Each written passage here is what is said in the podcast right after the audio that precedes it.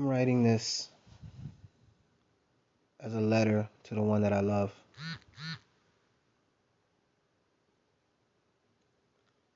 I, I see now that I couldn't have been receptive. I could not receive. Um, it wasn't possible for a closed mind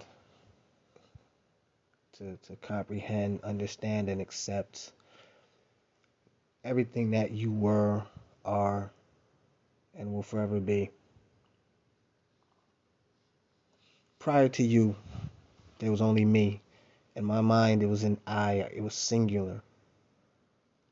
And then when I met you, it, it was kind of hard for me to let go of my pride and my ego and my, my manhood and accept that I was not alone anymore and that there was someone willing to enter into my life, become a part of my life, become a part of, of what makes me who I am, and share my burdens, sharing my triumphs, um, help me to overcome any prior mental and emotional tribulation that I've ever gone through and was probably still going through at the time when we met. You know, they say hindsight is always 2020. And as a man, I would love to engage in wishful thinking, but if I've learned anything in the time that we spent together, was that wishful thinking is pointless, except my role and my responsibility and my part in things. I miss you. I think about you often. I wonder how you're doing. I hope that life is treating you just as well as it did when you were with me. Myself, I'm good. I mean, I could be better. I'm sad, probably a little depressed, but um, I'll get over it. But I'm writing this to you to say that um, I appreciate the change, quality, and the overall brightness that you brought into my life. I appreciate how you shaped me mentally, allowed me to grow, gave me that room to make those mistakes, sat me down and talked to me through my indecisiveness and my fear at having to hear something that I wasn't accustomed to hearing, at having to accept the truth that I wasn't accustomed to accepting, to not being able to run away from my responsibility. And I appreciate you for giving me a shoulder and allowing me to lean on it, to be strong in those moments when I just couldn't be because I didn't know how to be. I didn't know how to let my guard down and share. I didn't know how to be mentally and emotionally vulnerable. But I learned. What makes me happy is knowing that I had the experience and that I had the opportunity to get to know you. What makes me sad is knowing that my life elevated to a point and it kind of feels like it'll probably elevate no farther than it has gone because you're no longer in my life. Um, even if I meet someone else, and that's not to say that I won't meet someone else and I won't have good memories and I won't have good experiences and I won't have, um, but I don't, I don't know if it'll be the same. I don't know if the quality of my life is ever going to be the same. I know it's selfish of me to just want what I want because it was so good. And there's going to probably be a lot of questions about, well, why didn't you appreciate it when you had it? And if there's anyone outside of this that ever gets to hear this, then understand that there is more to the story. There's always more to the story, right?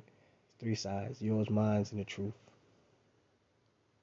The truth is, it wasn't a bad experience. We didn't part ways angry or mad at each other. At least I didn't. And I didn't get the impression that she did. Um, but when you love someone and when you genuinely have a good connection with someone and you can no longer maintain that, it is sometimes easier to just not have it at all. sounds selfish and there's a lot of wishful thinking that again anyone outside of this conversation whoever gets to hear this is probably going to think and going to have questions and going to have comments. And that's cool. I get it. Because if it was me on the outside looking in i'd probably have those same questions and those same comments. So i don't mind but um i'm to end this for now i'm to close my eyes and i'm to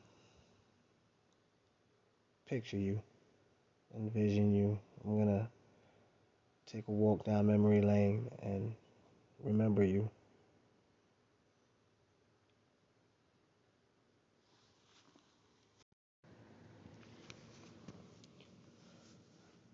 A flower has to be in bloom in order to be receptive to the sun's rays. It knows that the sun exists and it leans towards the light because it needs that light in order to nourish it.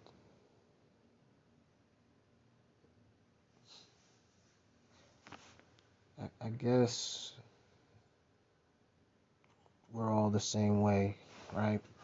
When something is good for you, we lean towards it, we absorb it, we take it all in. I think the difference with us as a species is that we just don't appreciate it. If I was on the outside looking in and I was someone asking the hard questions about well, how did you let these set of circumstances come to be where you're no longer together? You're no longer in this union, this bond that made both of you so happy. How did you, as a man, allow this to happen? And that would probably be my first mistake in believing that I had any control over what took place. Um, the whole beginning of the separation was already in motion. There were moments towards the end where we didn't want that separation to happen. Um, and we thought of every which way under the sun to try to not separate. And if we did separate, maintain the connection. That's where the wishful thinking comes in. You can't love as I love. You can't love as I felt love. You can't exist in this union with the type of person that she was um, away from each other. It just doesn't happen that way because she was my sun and I needed to be in her presence in order to, to grow. And I was hers and together we grew together. Um, we fed each other, not just verbally, not just physically, but spiritually. We connected, um, and that connection, I would like to believe, is still there. But it's not there. Doesn't mean that it doesn't exist. Doesn't mean that the idea or the hope or the premise that one day there'll be this great reunion and this this reconnection. Um, wishful thinking, right? If I was on the outside looking in, and I had to ask her, why did you leave someone who made you so happy? And the honest answer would be, she wanted to find her own happiness. I should correct that. It wasn't a matter of fi- her finding her own happiness. It's just a matter of circumstance. The reality is there there are times in relationships where you have to make tough choices. And sometimes those tough choices means you have to give up the thing that you love and care or, or desire the most in the moment for future longevity, future stability, future peace of mind, um, future happiness, if you will. I get it, right? There's this concept and with humans that we will fight, and and where there's a will, there's a way, and and there probably is, but um, we're not there yet.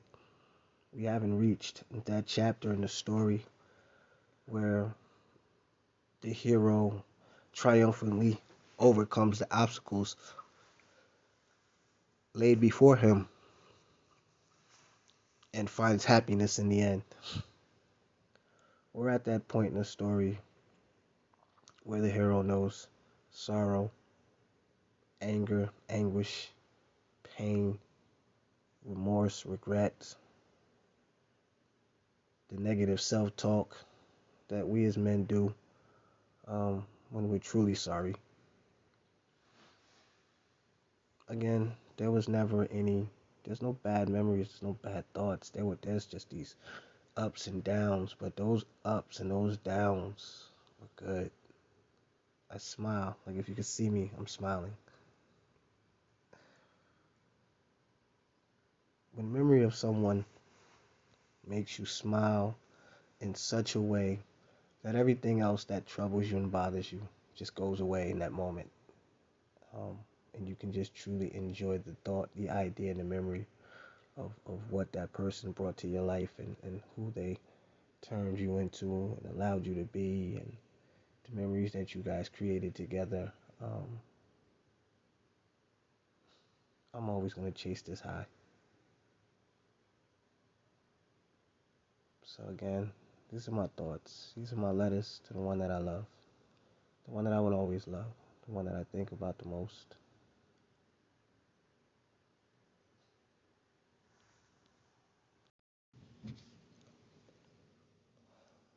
I listen intently as the sound of my footsteps echo off the halls of my memory and fade to the distance. And in anticipation and in response to those footfalls, I suddenly hear yours. Louder, getting closer. Keeping me company on my journey. And I thank you for this. I thank you for never allowing me to forget how good life can be,